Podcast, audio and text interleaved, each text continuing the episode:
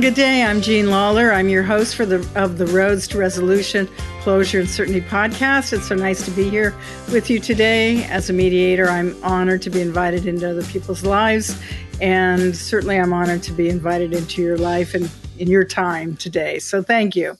Today, I wanted to talk about the dance floor. Uh, we all like to dance, probably most of us do. And there is, of course, a special meaning when it comes to mediation and what the dance floor is and doing the dance. So, what do mediators mean when they refer to the dance floor? Well, basically, at least what I mean when I refer to the dance floor is the range. If you had a, a line and then ending points, where are you starting and beginning? And then how are you making the dance floor smaller so that you finally get to an area where there might be able to be a resolution? So that said let's talk about the dance floor. First of all you've got to get onto the dance floor. Oftentimes settlement negotiations begin with uh, offers or demands that are at the far extreme, one extreme or the other, or both extremes. And that is called the insult zone. So if you do receive an offer or demand that you know you're ready to roll your eyes at and it's like come on i'm ready to pack it up and leave number one don't leave that's just the insult zone and if that is what you're in like i said you will get out of it okay um, it may take a few offers, demands going back and forth, but to get onto the dance floor, that may be um, an obstacle that you have to overcome. You know, think back to junior high and, or the beginning of high school, some, maybe even the end of high school, the dances that you had at your school. And the boys lined up against one side of the walls, maybe the girls lined up against the other, and how it took a lot of um, effort, guts, whatever it might be, uh, to move out onto that dance floor. Now, some boys and girls were out there right away. They were maybe the more aggressive ones. Others hung back and needed a little encouragement to get to the center of that dance floor. So just think of that at times when you think of negotiation. As an example, I, I, well, I have had many times when the opening demands and the opening offers are just so far apart. I mean, you could be millions on one end from the plaintiff side and you know a four figure number on the other side from the defense side and immediately the parties are thinking how is it that we're ever going to get close enough to be able to resolve this case i can just tell you that very oftentimes you can. And so do not give up. In fact, I've heard it said from a plaintiff lawyer that the first three go rounds back and forth, back and forth, he doesn't even uh, give much credibility to it. It's just trying to get you onto the dance floor where then you can negotiate in one of those other zones that uh, makes sense to get the case settled. So opening demands, opening offers, never accepted. I, I tell the parties that. I I say that. I know their lawyers have heard it before, but I say it for the benefit of the clients and maybe for the lawyers too, because emotions can run high when offers or demands come in that are either much greater or much less than anticipated.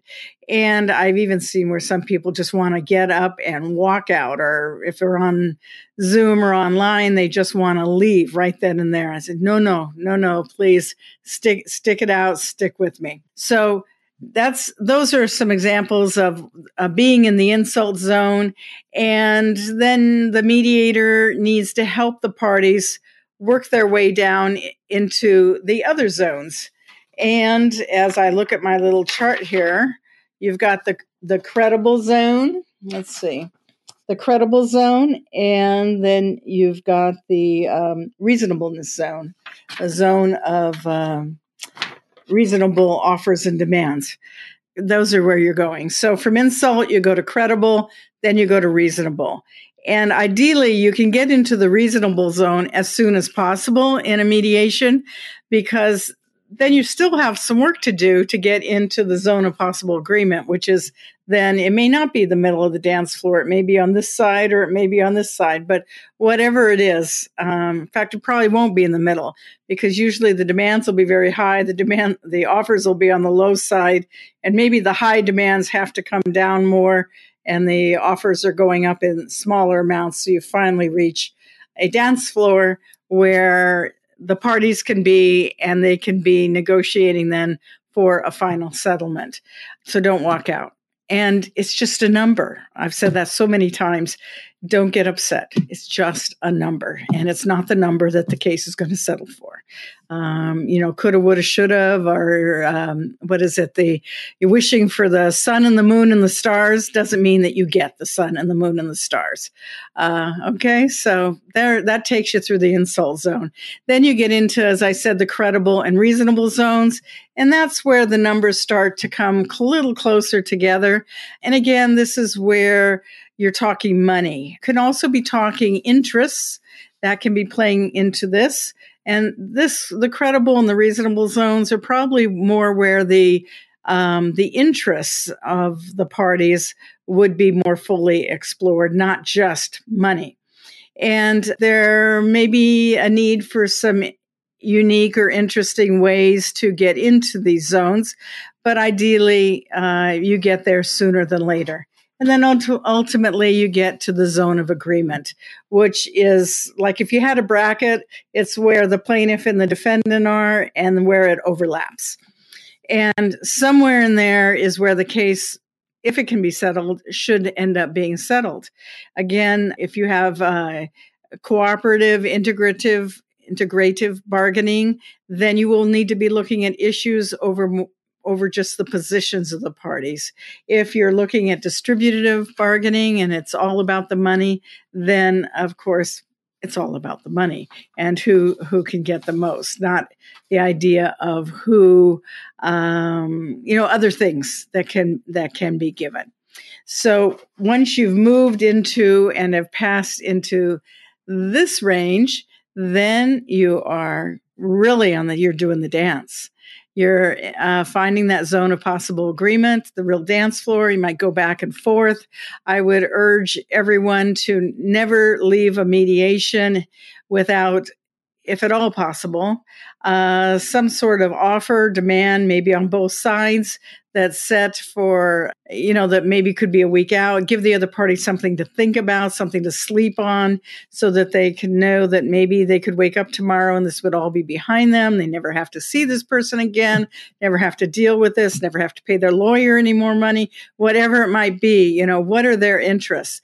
And once you you do that, then hopefully you can get the case settled. So that said, that is what the uh, dance floor means. And moving on to the dance floor, that's what you do in a mediation, you dance. So thank you so much for joining me today. I uh, appreciate your being here. Again, I'm Jean Lawler, the host of Roads to Resolution, Closure and Certainty. Please feel free to follow my podcast, my YouTube station, Our channel. And um, you can look me up on my website, Lawler ADR. Feel free to send me an email if you like, jlawler at lawleradr.com and um, you know follow me on linkedin. Thanks so much. We'll see you again. Bye bye